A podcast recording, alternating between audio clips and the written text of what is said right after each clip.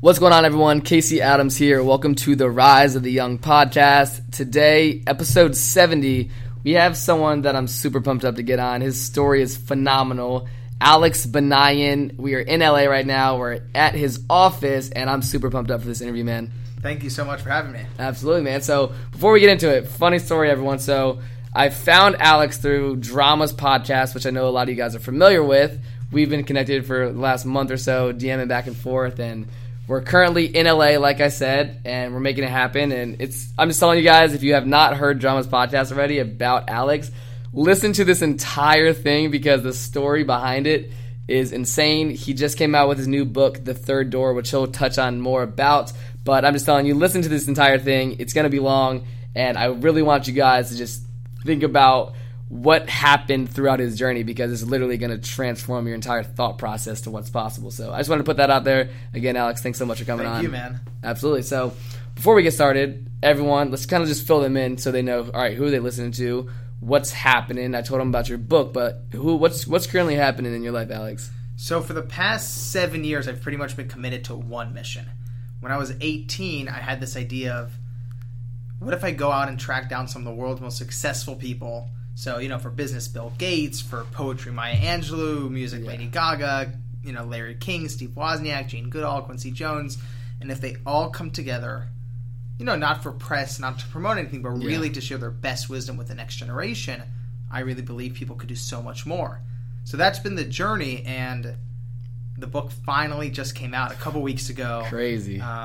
It just, you know, became a national bestseller, which I'm really excited about, and it feels like we're just getting started. Definitely. Well, he said 8 years. This has been an 8-year process for everyone listening. Almost seven, eight years. He's been dedicating his life to traveling, meeting some of the world's most successful people, actually meeting them, learning from them, and then packaging to your new book, which is The Third Door, just to catch people up.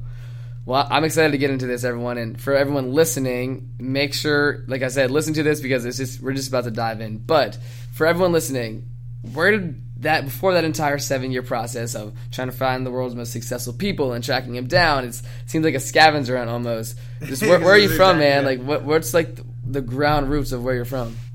So I grew up in LA, but to really understand where I'm from, you have to know that, you know, I'm the son of Persian Jewish immigrants. So my family left Iran about 35 years ago, and, you know, they came to America as immigrants, you know, really as refugees.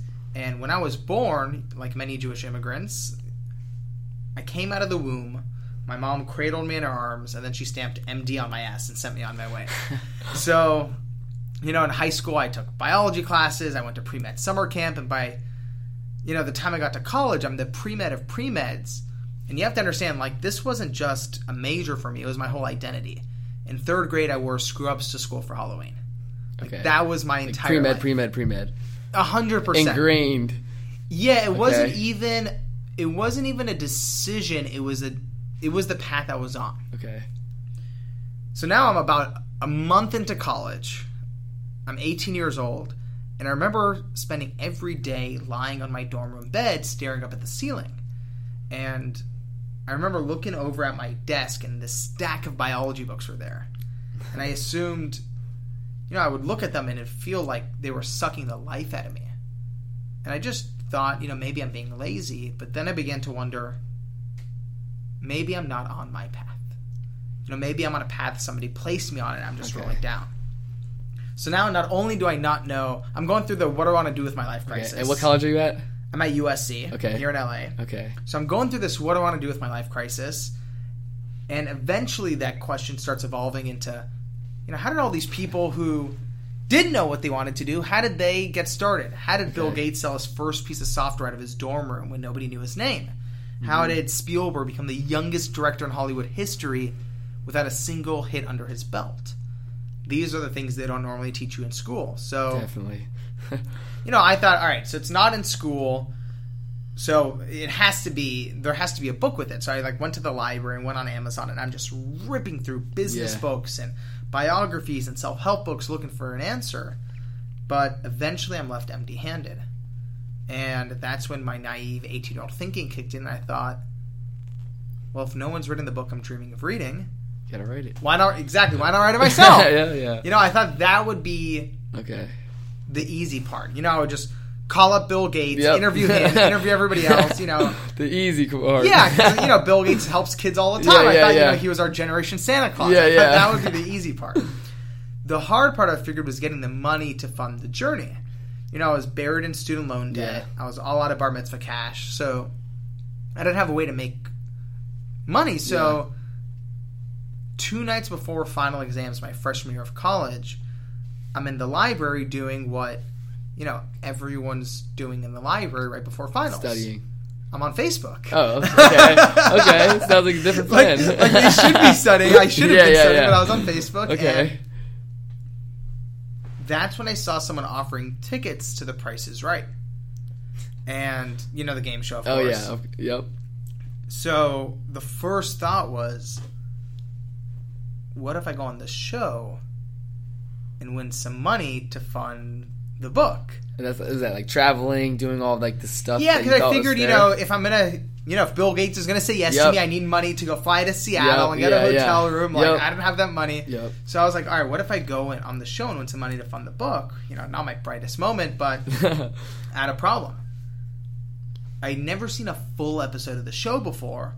Plus, I had finals in 2 days, so I told myself it was a stupid idea, and to not think about it. This is on Facebook. Oh, sorry to catch you. Yeah, someone's just posting tickets on their Facebook status. Okay. Because they couldn't make it. They had tickets, they couldn't make it. And they were like, hey, like someone take these, I can't go. Exactly. And you were like, okay. You saw it and you're like, okay, this is an option. Yeah, but it was such a bad idea. I told myself not to do it. And I don't know if you've had one of these moments where, for sure, you know, an idea keeps like clawing itself back into your mind. So I remember I was sitting in this like round wooden table in the corner of the library. And to prove to myself it was a bad idea, I took out my notebook and wrote the best and worst case scenarios.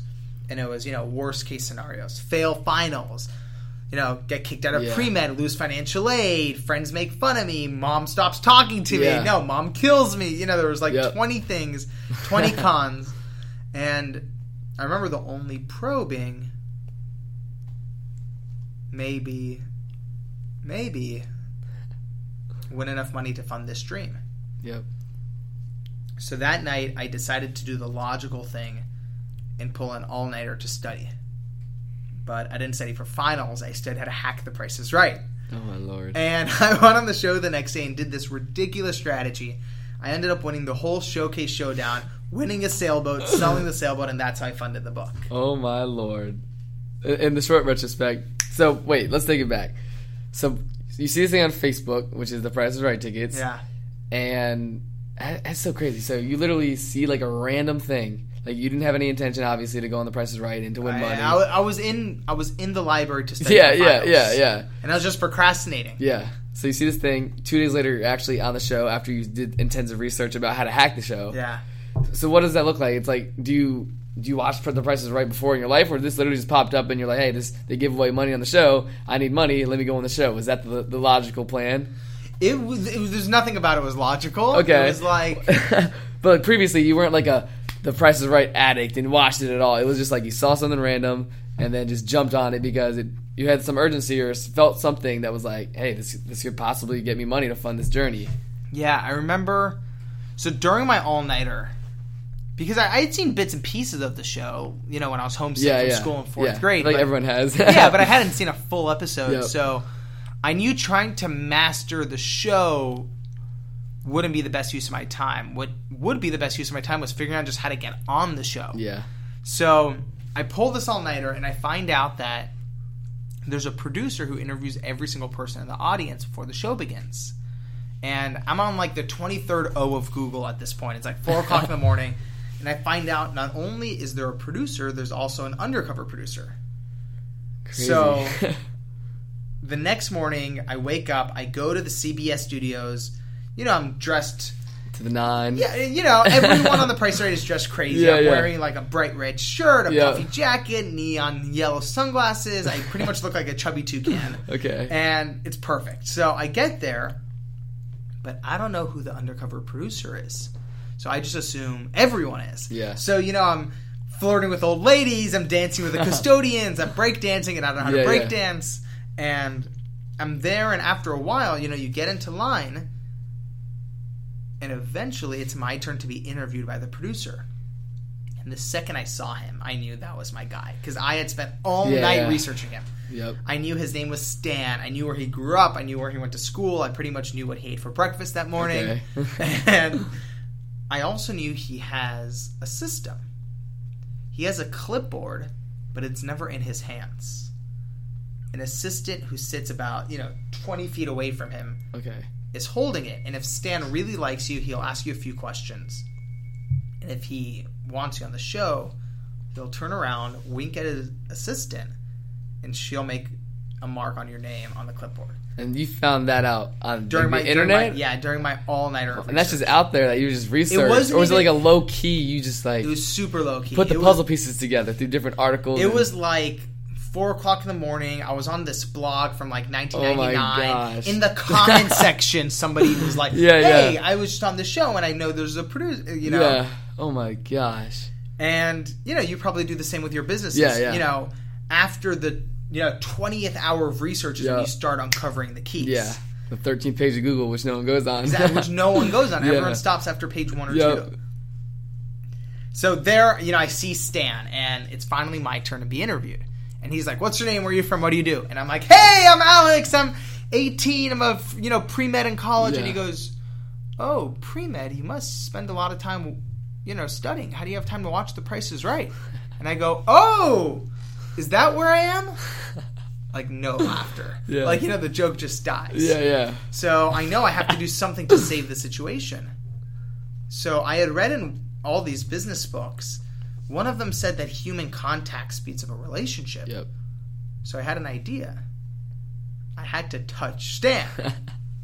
So I'm like, Stan, come over here. I want to make a handshake with you. And he's like, no, it's okay. Yeah. And I'm like, come on. And he comes over and I teach him how to, pound it and blow it up. Yeah. And he laughs a little and he's like, all right, good luck. And he starts walking away. And it was one of those moments where you could see your entire dream right in front of you walking away. And the worst part is... you didn't even have a chance to fully prove yourself. So I don't know what got into me, but I just felt this feeling in the pit of my stomach, and I started yelling at the top of my lungs, Stan! Stan! And everybody in the audience turns their head around, and they think I'm having a seizure or something, And Stan runs over to me, and he's like, are you okay? Are you okay? What's going on? And now I have no idea what I'm going to say. Okay. He's just staring at me, and I'm, I'm just looking at him, and he's looking at me. And he's, typical Hollywood, turtleneck, red scarf, even though it's 70 degrees outside. And I just look at him, and I'm like, your scarf! And now I really don't know what I'm going to say next. And I just look at him with all of this intensity that I can, and I just go... Stan, I'm an avid scarf collector. I have 362 pairs in my dorm room, and I'm missing that one. Where did you get it? And he starts cracking up because I think he finally realized what I was trying to do. Okay. And he was laughing more at why I was doing it. Yeah. So he, takes off his scarf, gives it to me, and he's like, look, you need this more than I do. And he turns around, winks, and his assistant makes a mark on the clipboard.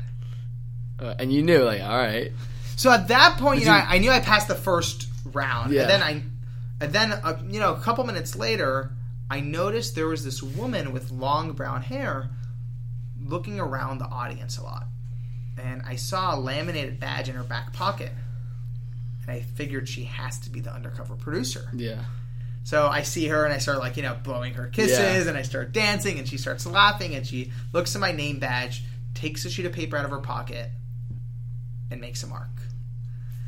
And at that point, I'm feeling really good because, I just passed the producer and the undercover producer. Yeah. So that's when I realized, though, I had spent the whole night before studying how to get on the show. I still didn't know how to play. But I was like, all right, no big deal. So I take out my phone and I start Googling how to play Price is Right. On the spot. Yeah, I thought, I have an hour probably until the show starts. I'll just read online. And about 30 seconds later, there's a tap on my shoulder, and security takes my phone away. Okay. So I'm like, fuck, you know, like there's now I have no plan B. Yeah. I remember sitting down on this like metal bench outside the studio next to this old lady, and she sees how upset I am, and she's like, what's wrong? And I tell her about my dream. I tell her about finals. I tell her I've never seen a full episode of the show before. Yeah. And she, you know, pinches my cheek, and she's like, honey, I've been watching the show for 40 years. And I'm like, wow, do you have any advice? And she's like, you remind me of my grandson. And she ends up giving me this like incredible advice. Okay. And that's when the light bulb goes off. I'm like, oh my God, thank you so much. And I jump to the person next to me. I'm like, hey, I'm Alex. I'm 18. I've never seen the show before. Do you have any advice? Hey, I'm Alex. I'm 18. I've never seen the show before. Do you have any advice? And I'm going from person to person, group to group. And over an hour, I talked to almost half the audience crowdsourcing their wisdom. That's insane. So why do they take your phone? So they take away everyone's phone. In the audience or if you're a player? Everyone in the audience. Oh, wow. Because anyone in the audience can be called down onto the show. Okay. So they don't want people recording it, and they don't want people looking up things. Yep. How much is the boat? How much is this? Exactly. Yep, I see. So right around then, the doors to the studio open. And, you know, I step in there, and the place smells like the 1970s. You know? There's yellow and green drapes. There's purple and yellow flashing lights. All that's missing is a disco ball. And I get there, and instantly, you know, that's when I hear the famous sound. Live from CBS Studio in Hollywood, it's The Price is Right. And, you know, they called on the first contestant and the second contestant and the third contestant. And, you know, it's not me, but for the fourth, I feel it coming. And I'm, like, about to stand up, but it's still not me. And, you know, I just sink back in my chair and I think, over. Yeah, maybe it just wasn't meant to be. Yeah. And, you know, the way the show works is one person wins an opening round, moves on, and now there's an opening at the podium, and it's time for the fifth contestant. Okay. Alex Benayan, come on down! And I lose my shit, you know? I'm jumping up and down, I'm hugging strangers, I get there, and they're like, a leather chair and ottoman. You know, I'm a freshman in college. Yeah. I don't know how much milk costs. Yeah. So, like, leather chair and ottoman. I don't even know what an ottoman is. Okay. So they're like, Alex, take your pick. And I'm like, $400. And, you know, everybody laughs. I'm way off. It was like, you know, $1,500. Okay. I don't even know how much. I was thinking like $600, $700. Yeah. Okay. I have no idea. So they're like, then it's time for the next round. A new billiards table. And I'm thinking, like, you know, my cousins have a pool table. Like, how expensive could that be? So I'm like, $500. And again, everyone laughs at me. Yeah. So because everyone laughs, the other contestants guess higher and higher and higher. And the retail price was $1,400, and they all guessed over. Mm. And on The Price is Right, if you guess over, you're disqualified. Really? So I won by default. Oh, my Lord. So I'm jumping up and down. I'm like, you know, saying hi to my mom on camera. She's watching you? You know, it's not live. It goes a couple weeks later. But, you know, you wait. Yeah. And I get on the stage, and now it's time for my bonus round. And the doors open. And it's this beautiful white hot tub. You know, LED lights, 12 jets, waterfall. And all I can think is, if I win this hot tub, I am the king of college. You know, so all the pressure's on. So I guess $4,000. It turned out to be $9,000. So I lose the hot tub, and that's when they go, we'll be right back with the wheel. And during the commercial break, I'm like, excuse me, who spins the wheel? And they're like, who spins? You spin. And it turns out, you know, the wheel is this giant slot machine-looking thing with light bulbs and glitter and numbers, you know, 5, 10, 15, 20, all the way up to 100. Yep. And whoever gets closest to 100 without going over wins.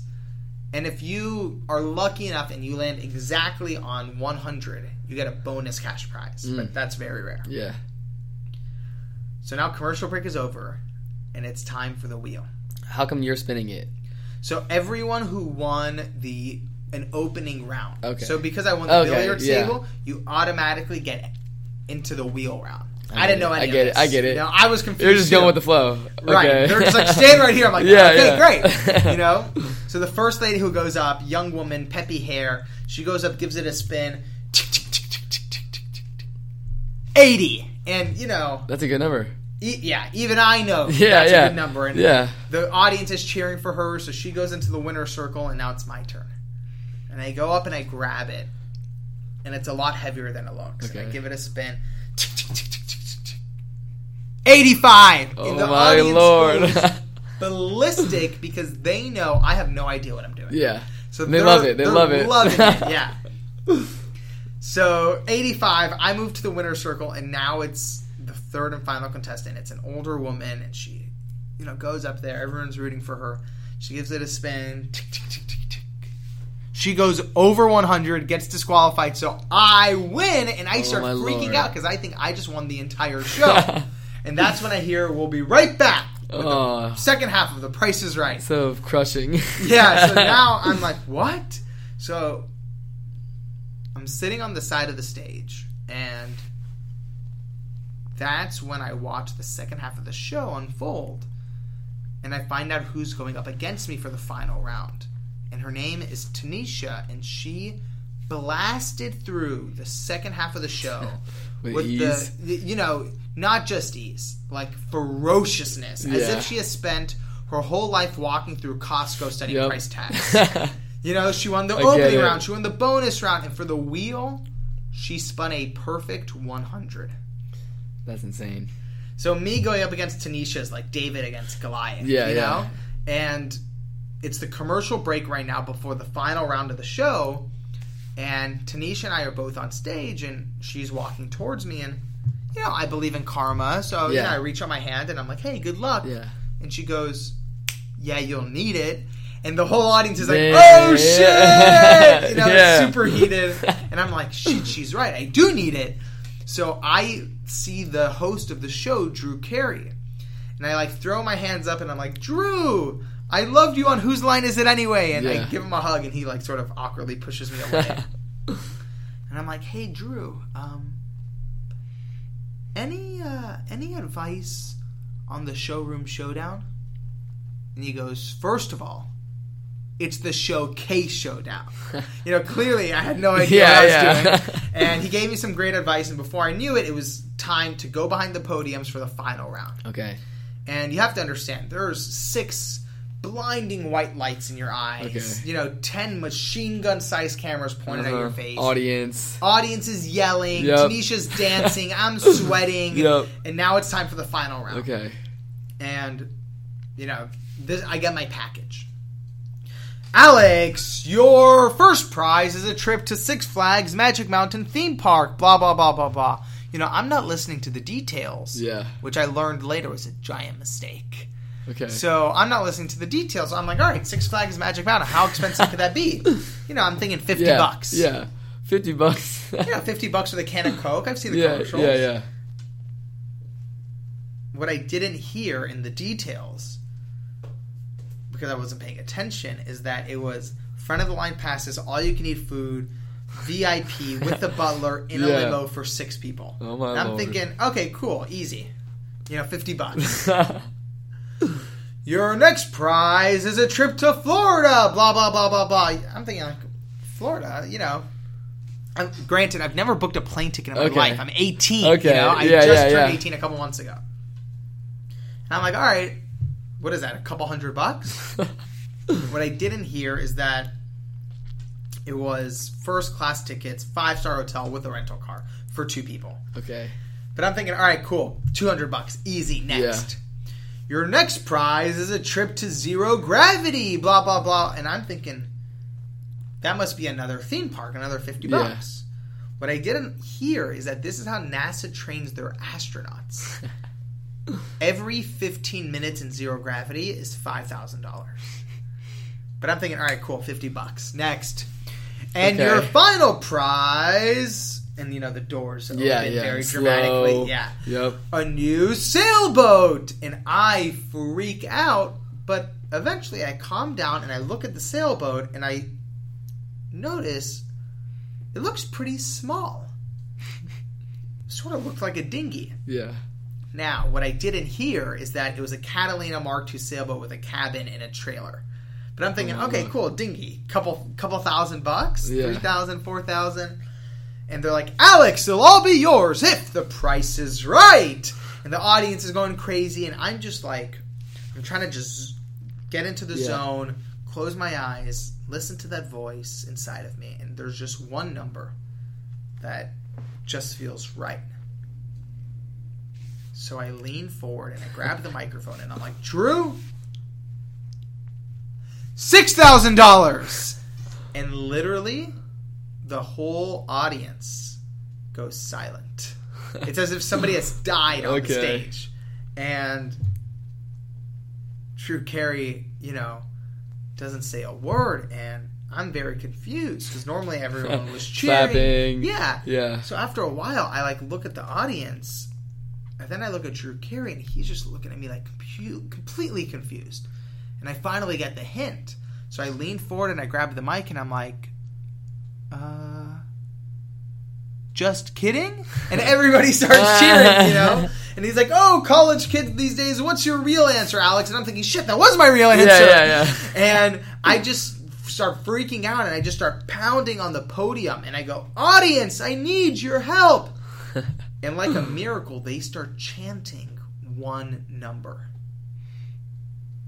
And it's a mob, though, so I can't really hear them. And the producers are like trying to cut me off. And Drew's like, Alex, we need an answer. So I hear the TH sound. So I go, Drew, $3,000. And he grabs the mic and he's like, you know there's a difference between $3,100 and $30,000, right? And I'm like, of course I know that. 30,000, and he goes, great, we're locking it in. Okay. And Tanisha looks at me like she's going up against someone in preschool. Yeah. And, you know, she gets a car and an ATV, and she guesses, I think, like $35,000. And now it's time to reveal the winner. Tanisha, you guessed $35,000, retail price $36,400. And Tanisha jumps up in the air, thanking God, because she just won a brand new car. And I'm thinking, like, shit, I have finals tomorrow. If I just go straight to the library, I have 2 hours to study for bio, 3 hours for chem. Yeah. You know, I'm just in crisis management. You're all over the place thinking. Exactly. Alex, you guessed $30,000, retail price, blah, blah, blah, blah. You know, I'm not listening. Yeah. And literally, I'm like, all right, let me just leave the stage and I'll be good. And then I see my podium is flashing. So I turn around and look at my podium. And I realized I had guessed $30,000, retail price $31,200. I beat Tanisha by $200, and my face literally goes from blank to, you know, freaking out, jumping up and down. I get the sailboat, sell the sailboat, and that's how I funded the early parts of the book. Dang! So that's where it all happened. It all started on The Price is Right. Yeah. Oh, my God. The way when I heard it on Drama's story, like on his podcast, like I heard that entire story and I was like where is this going to go? Where is this going to go? And like you end up winning the entire show and 3 days before you just saw it on Facebook and you saw like, all right, they give away money. So at the end of the day, you get the boat. That's what you win, right? So what happens after you win? Like, is it you have to go talk to the producers? Like, what's the process of, like, quote-unquote winning the boat and actually, like, getting it and selling it? What does that look like? So, you know, right after the show, you go and sign all this paperwork and stuff. And then a couple months later, you get a call from a boat dealer saying, oh, we have your boat. You know, like, where do you want us to deliver it? And I knew I wanted to sell the boat to get money to fund my dream and to write this book. So I made a deal with the boat dealer. I was like, hey, you sell boats, don't you? And he's like, yeah. And I'm like, how about you keep the boat and you just, like, write me a check? And he's like, deal. You know, he made an extra $1,000 or whatever. And so I got this check for, I think, $17,000, which for me at the time felt like $1,000,000. Yeah. So I'm taking all my friends to Chipotle. I'm like, free guacamole for everybody, you know, feeling like a millionaire. Yeah. And I set off on my quest. Do the upwards, too. Oh, good. So I get the money from the boat, and I end up – it takes 3 years, but I get to Bill Gates. It took, you know, years to get to Lady Gaga, but I ended up doing – that's crazy. You know, all these incredible interviews, and the lessons that have surprised me the most was that every single one of these people, no matter how different they were, you know, Bill Gates grew up in Seattle to a wealthy family. Yeah. Maya Angelou grew up poor in Stamps, Arkansas. They couldn't be more different on the outside. Yeah. But at their core, I realized they all treat life and business and success the exact same way. Philosophy-wise, and just looking at those pillars. Exactly. And the analogy that came to me after doing all these interviews is that it's sort of like getting into a nightclub. Okay. There's always three ways in. There's the first door, the main entrance, where the line curves around the block, where 99% of people wait around hoping to get in. That's the first door. And then there's the second door, the VIP entrance, where the billionaires and the celebrities go through. Yeah. And school and society have this way of making us feel like those are the only two ways in. You either wait your turn or you're born into it. But what I've learned is that there's always the third door. Okay. And it's the entrance where you have to jump out of line, run down the alley, bang on the door 100 times, crack open the window, go through the kitchen. There's always a way in. Okay. And it doesn't matter if that's how Bill Gates sold his first piece of software or how Lady Gaga got her first record deal. They all took the third door. So that's not only, you know, the title and the thesis of the book. That's really the energy I'm trying to inject into every reader. Yeah. Wow.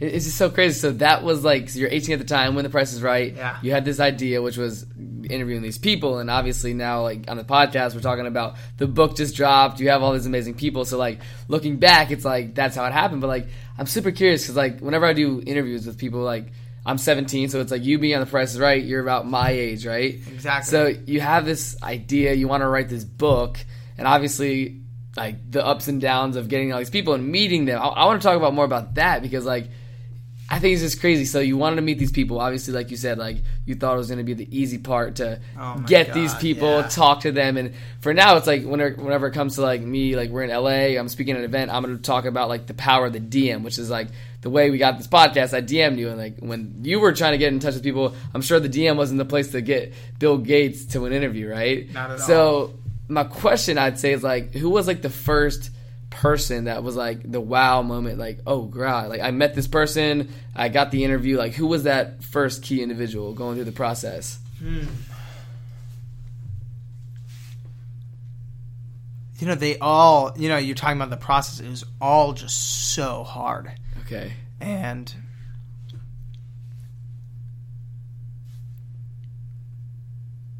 you know, it's interesting you talk about the power of the DM. For me, it was more about the power of cold emails. Okay. And so different avenue, but different same avenue, communication. Same, and this is the thing, too. It doesn't matter what, you know, what time, era, year it is. Yeah.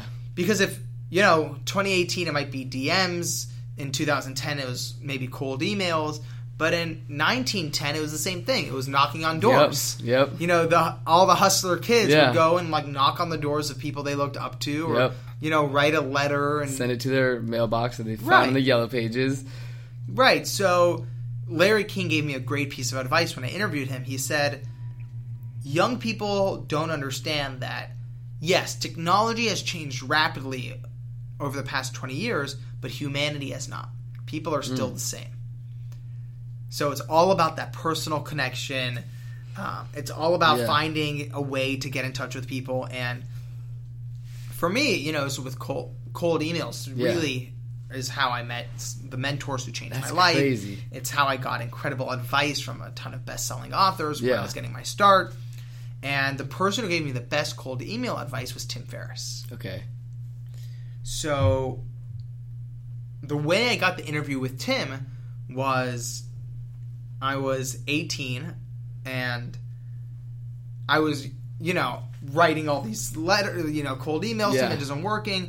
I met someone who knew him. Yeah. It wasn't working. So I found out he was speaking at an event in San Francisco.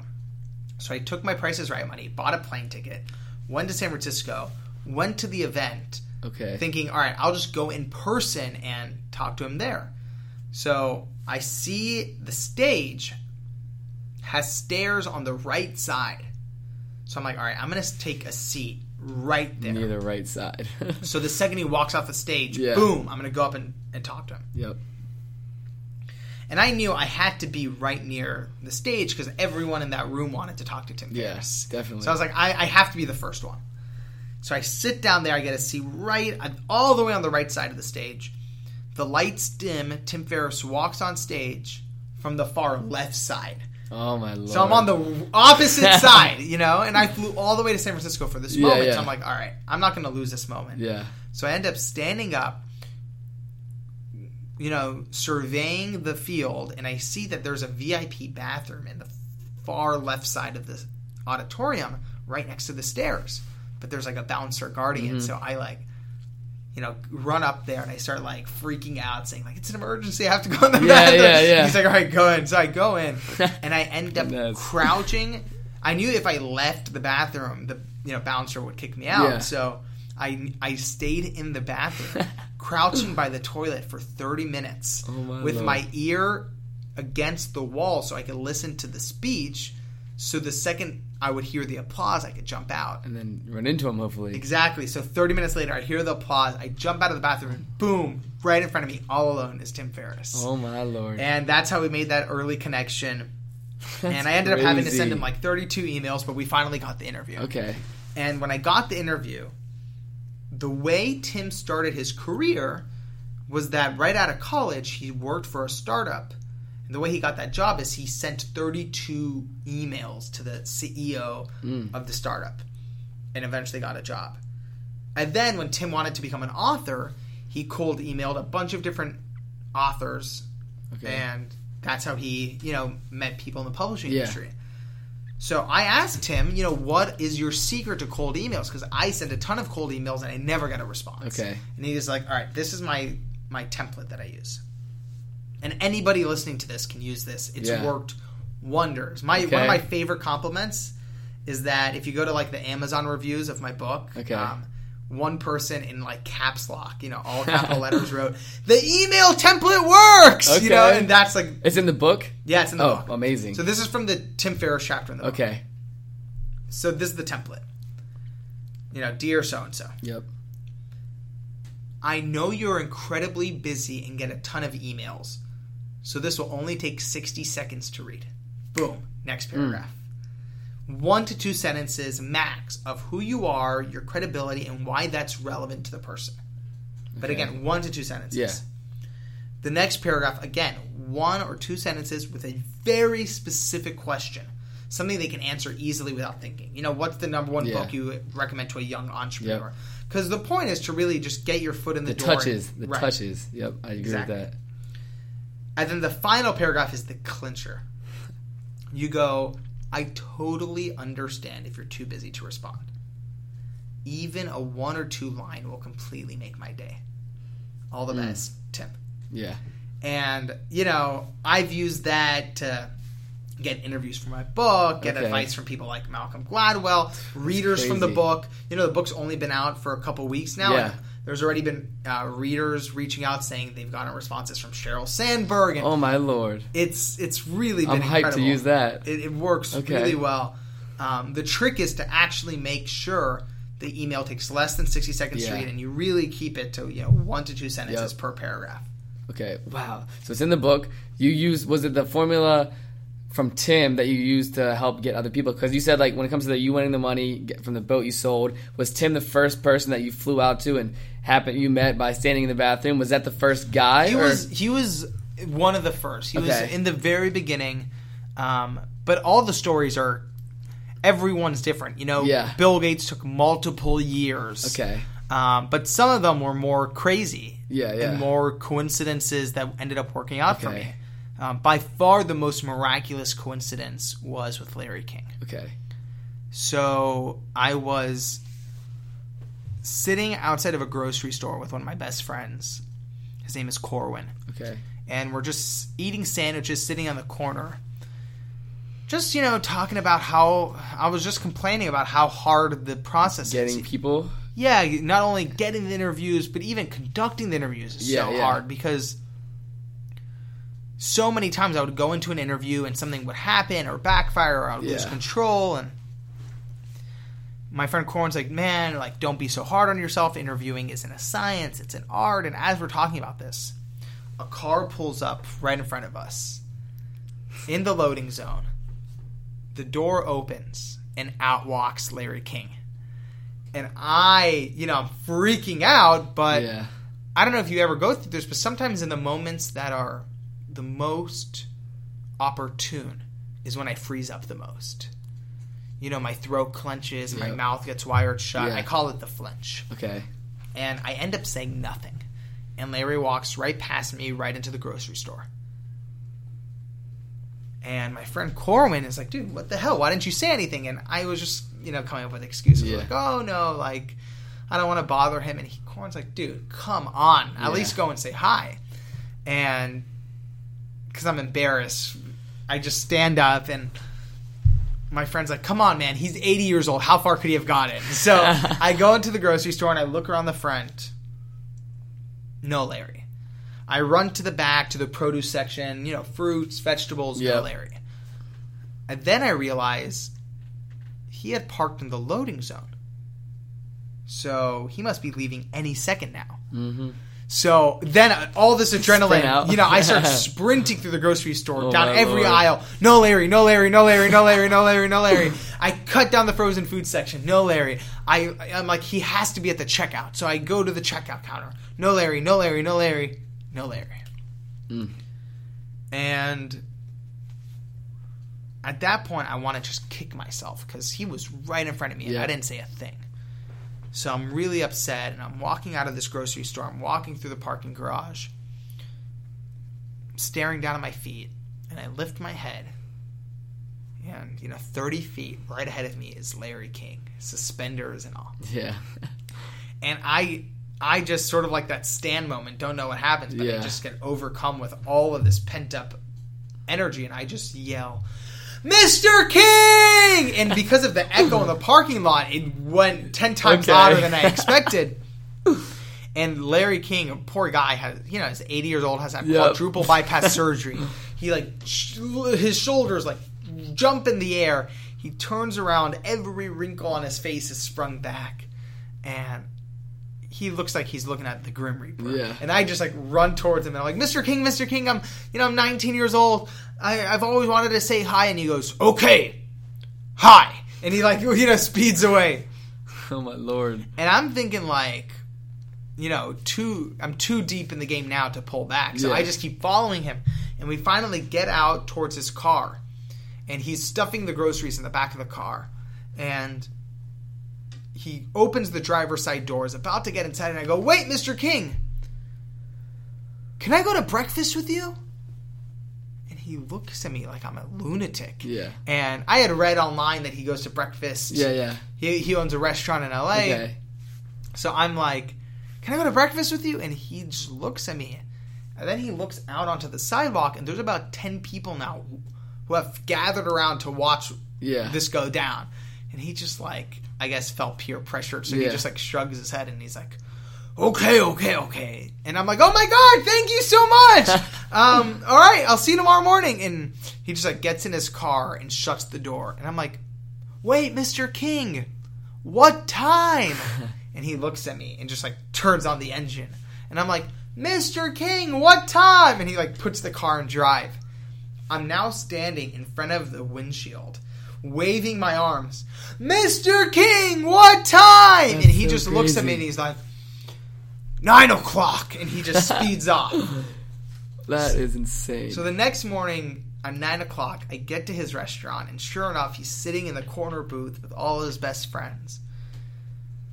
And, I had some time to think about, what had happened, and I was a bit embarrassed by how it went down the day before. So okay.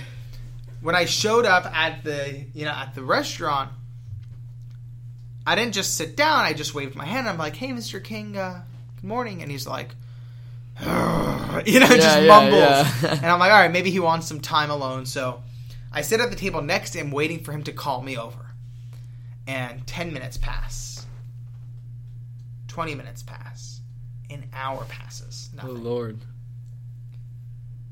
And finally he stands up and he's walking towards me, and I can feel my cheeks lifting. Yeah.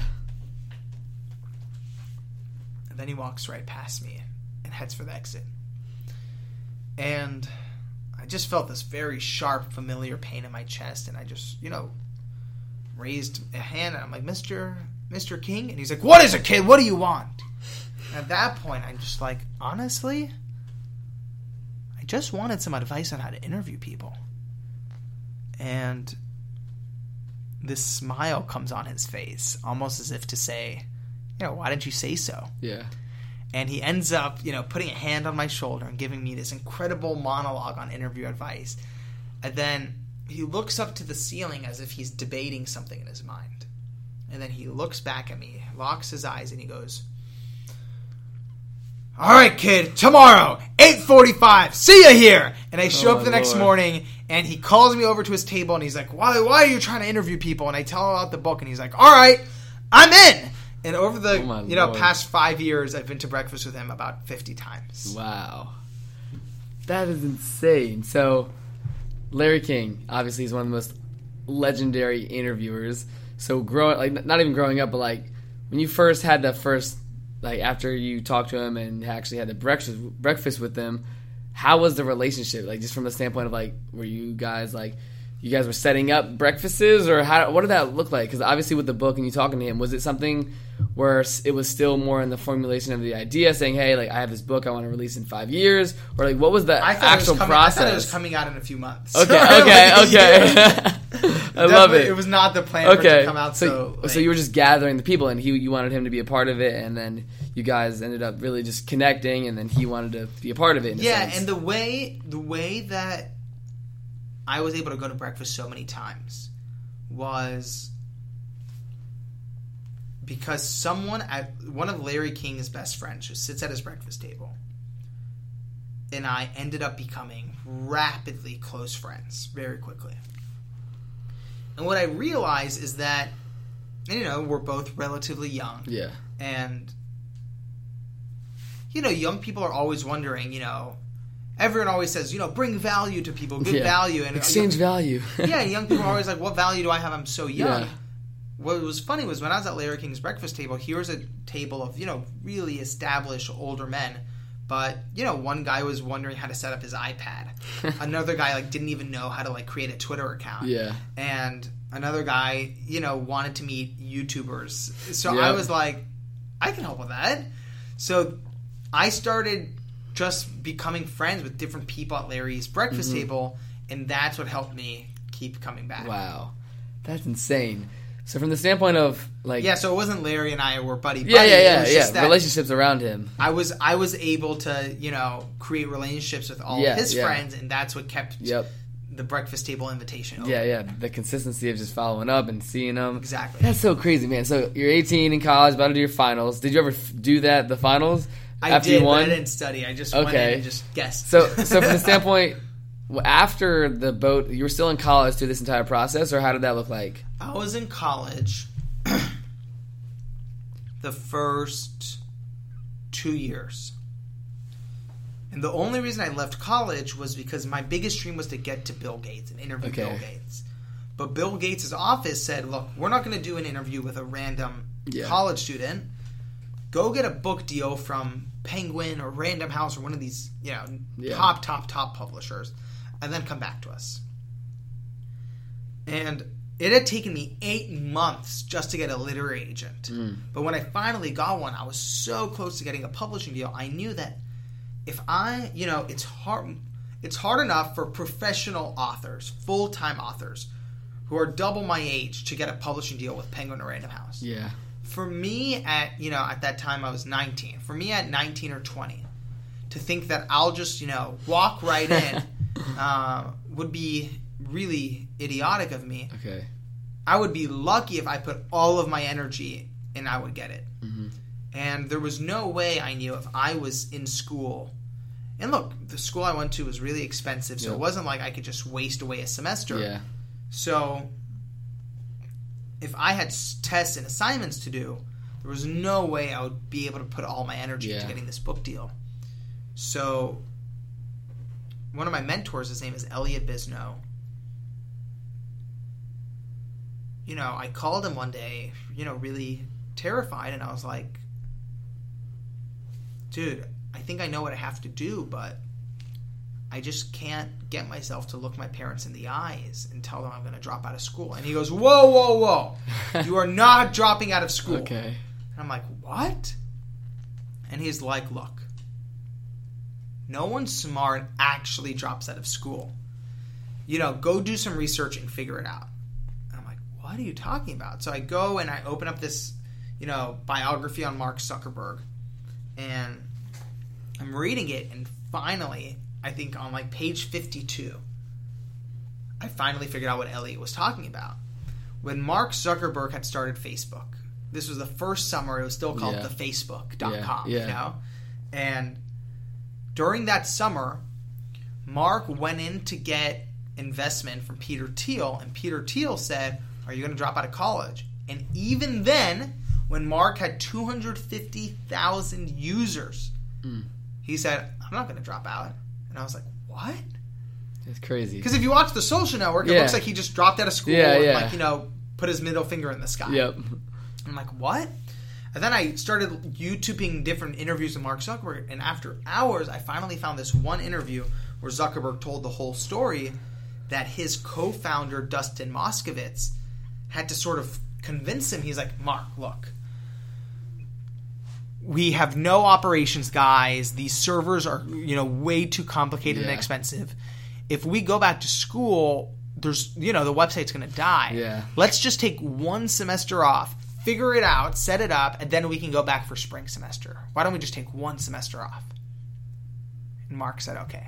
And I was like, oh, that's what Elliot was talking about. It's not about dropping out of school. It's about taking one semester off, seeing if it works out. And I went and researched Bill Gates, and I realized he did the same thing. Okay. I think I've heard that before. Yeah. That's interesting. And it's this big myth. Everyone thinks that, you know, Bill Gates and Mark Zuckerberg just dropped out and F it. Yeah, they said, fuck the system. Let's burn our textbooks. Yep. Schools for idiots. No, they were actually both really scared and cautious. Mm. And they took one semester off to see if they could build this business and if it would actually take off. And... you know, even Michael Dell, who created Dell Computers, there's, you know, if you look online, there's a famous, you know, letter he wrote to his parents asking them, hey, do you think, like, yeah, and like, it's never obvious at the time. Definitely. When you're building your business, when you're in the trenches, you never know for sure if it's going to work. So it's not about when you're going to go all in. You know, it's not about if, it's about really when, because when is the tricky question. And what I've learned is that the best you can do is just take one thoughtful step at a time. That's crazy. Like the little, what is that phrase? It's like, if you try to chase two rabbits, you're going to catch none. But it's like if you follow that one each day, take the step each day. That's the building block. That's insane. So you've been able to sit down with some of the most, I'd say, the most successful, just legendary people. Like when I first like found out about you through Dramas Podcast, I'm like, this is insane. Like coming from, I felt like it was so cool because like The Price is Right, and then interviewing all these legends. Like it's funny how they played hand in hand, right? Yeah.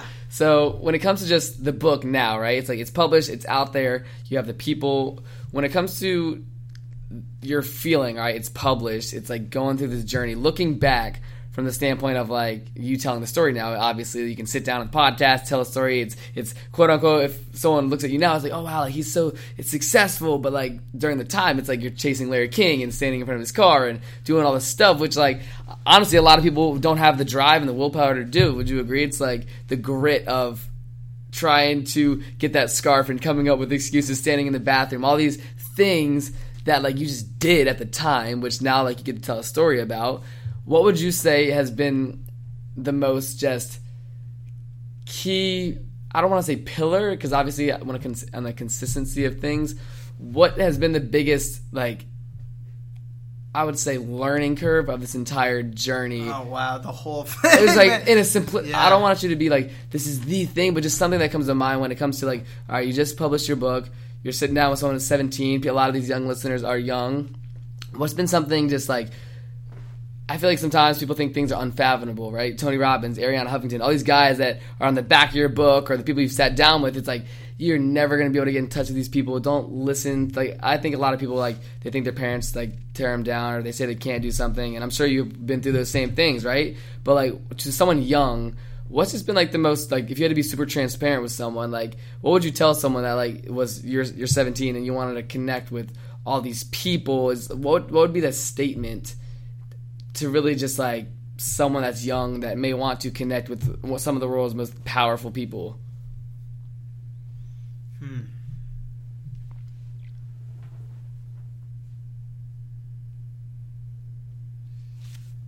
So if someone's out there who wants to really, you know, go and learn from these people directly,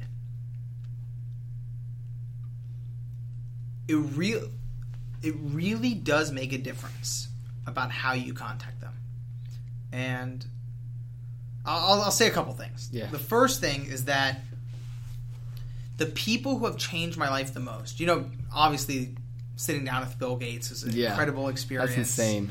And he taught me really powerful lessons, but my life was changed by a lot more by other people who are a lot less known than Bill Gates. Yeah. And you can probably attest to it too, which is sometimes the most famous mentors aren't the best ones because they have so many people pulling at them. Yeah, I agree with that. But there's definitely a value of sitting down with someone you really admire and getting that, you know, that boost. Yeah, the check off the list. Yeah, you know, there's something about sitting down. You know, with me, one of the things about sitting down with Bill Gates was I was just like, wow, he's a human being. I'm a human being. Yeah. We're on this couch together. That's crazy. It changed. On a couch, just chilling? Yeah, it wasn't chilling. But, he has a Diet Coke. I have a bottle of water. Yeah. And it changed what I believe was possible. And what I've learned is that,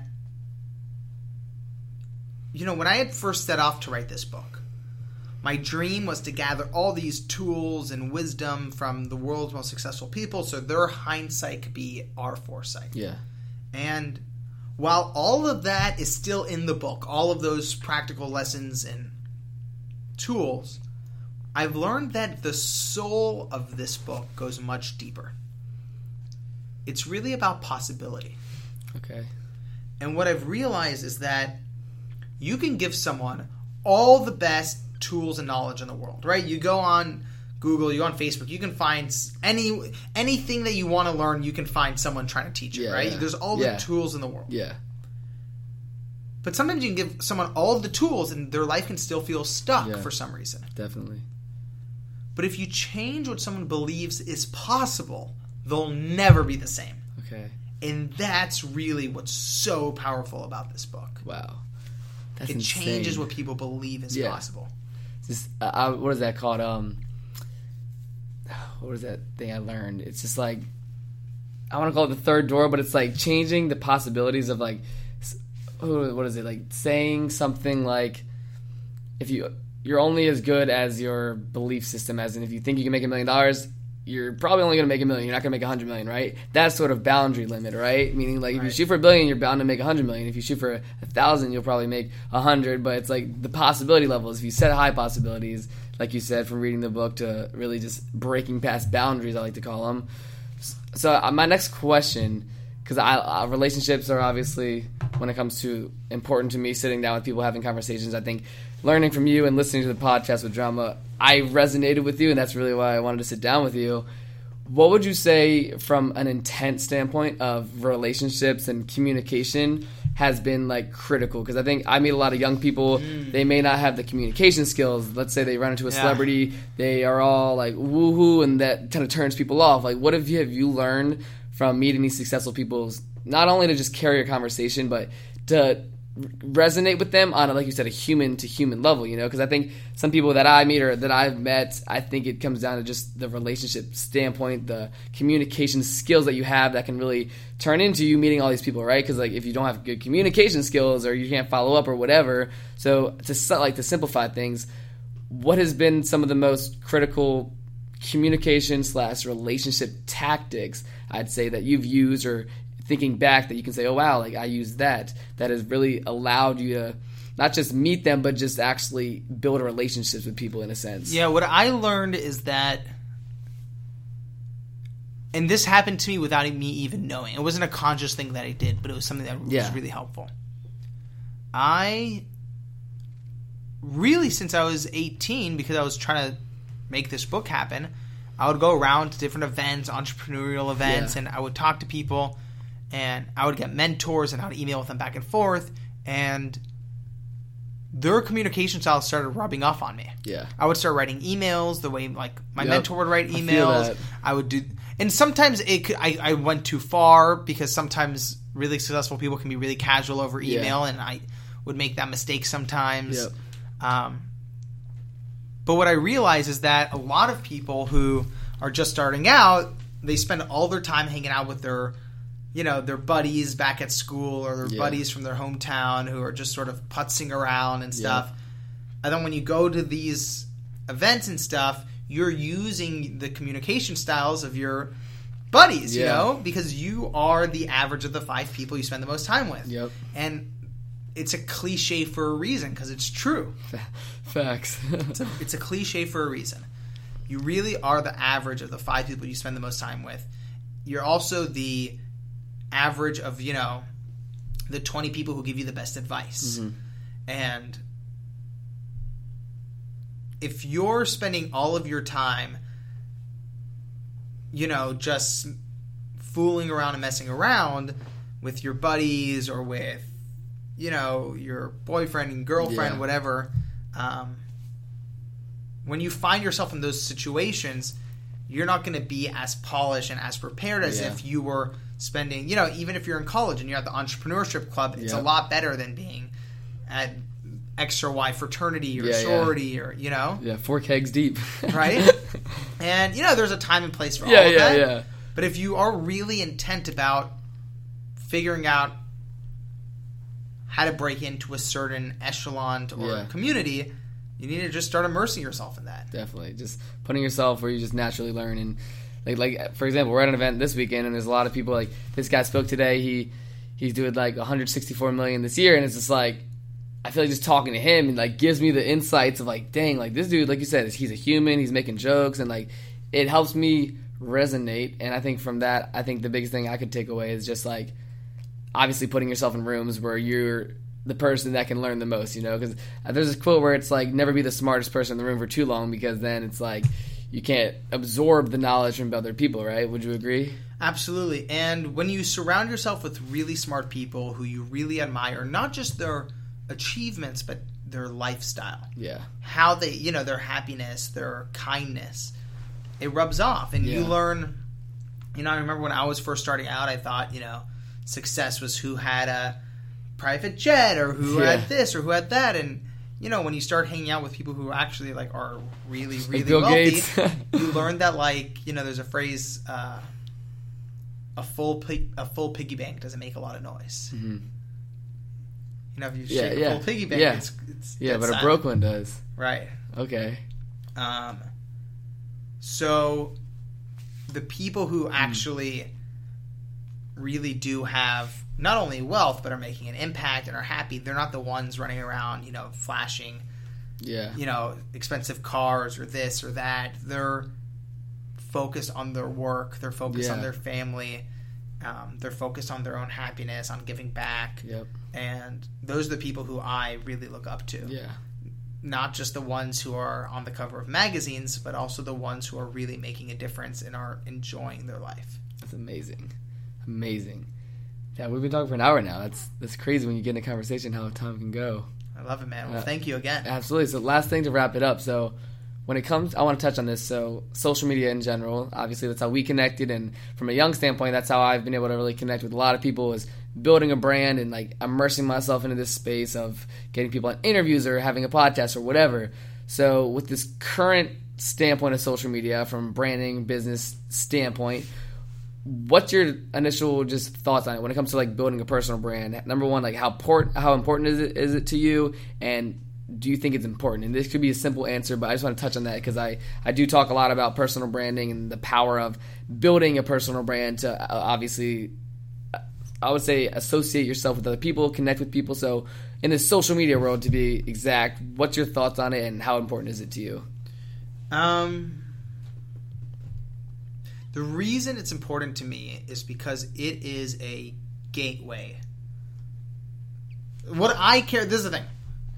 I joke with my friends, like... I think J.K. Rowling, who wrote Harry Potter, has, like, a really awesome life because she doesn't need to be like on Instagram doing stories. Like, you know, Harry Potter's Harry Potter. But for me, I'm very cognizant of like the way young people discover things is on Instagram, on the Discover page, or they stumble upon someone's story and they click a link and Dramas Podcast.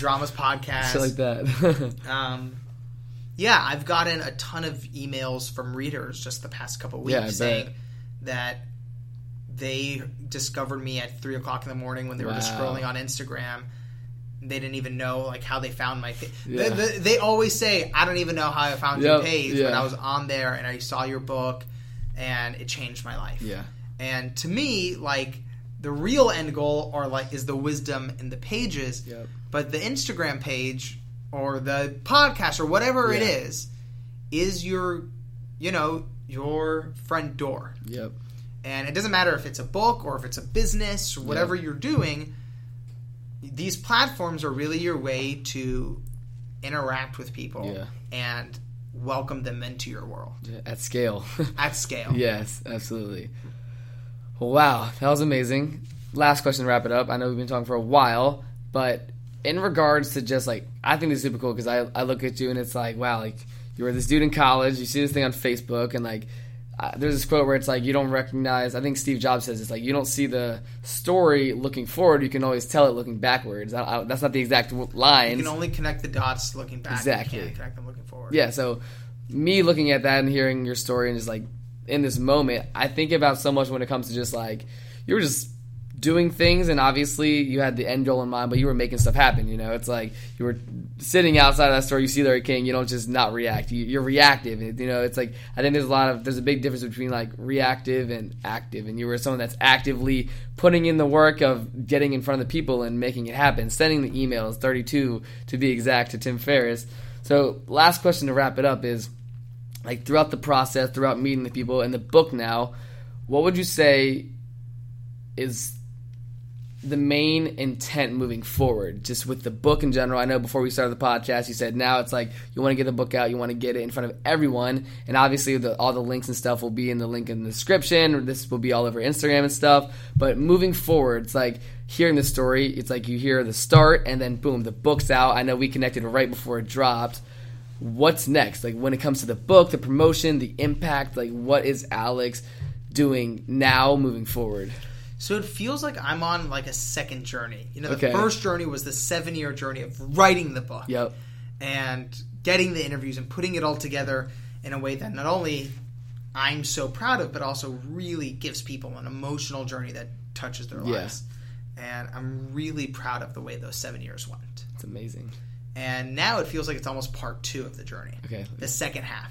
And it's about me learning how to share this message as far and wide as possible. And I'm like 3 weeks into this next second half. You know, if the first half was 7 years, I have no idea how long the second half is going to take, but I feel like I'm just getting started. And again, it all comes down to changing what people believe is possible. Changing their possibilities. Well, amazing. Well, that wraps it up, everyone listening. And gosh, I just want to, before I end it, it's like, dude, rewind this and watch it again. Like, literally, I listened to it twice the first time I heard it. Because, like, the first time I heard this story, it was like, how did The Price is Right lead to sitting down with Bill Gates and all these people? Like, I was like, it's so interesting. Like, it's a unique story that I really, like, am passionate about, just sitting down with you. Because I think it was something where you don't hear unique stories like that. It's like college and then, like, sitting down with these amazing people. It's crazy, and I admire you for just what you've been able to do, and I definitely look up to you. So that being said, at the end of the day, everyone listening, you can only do so much from this podcast, but I need you to go pick up his book because I ordered like 10 of them when you first dropped it. Got it. I haven't dove into it yet, but now we're in LA. We got 2 fresh copies. I'm sure the plane ride will be a lot easier now. But that being said, everyone, like I said, the book will be in the description below. Make sure you go check it out. Let me know. DM me after you've read it, once you order it. Send me pictures, screenshots, because I would love to know your thoughts on the book, and I would love to connect with everyone that's listening today. And that being said, thank you, everyone, for tuning in to the Rise of the Young podcast, and I will see you guys in the next episode.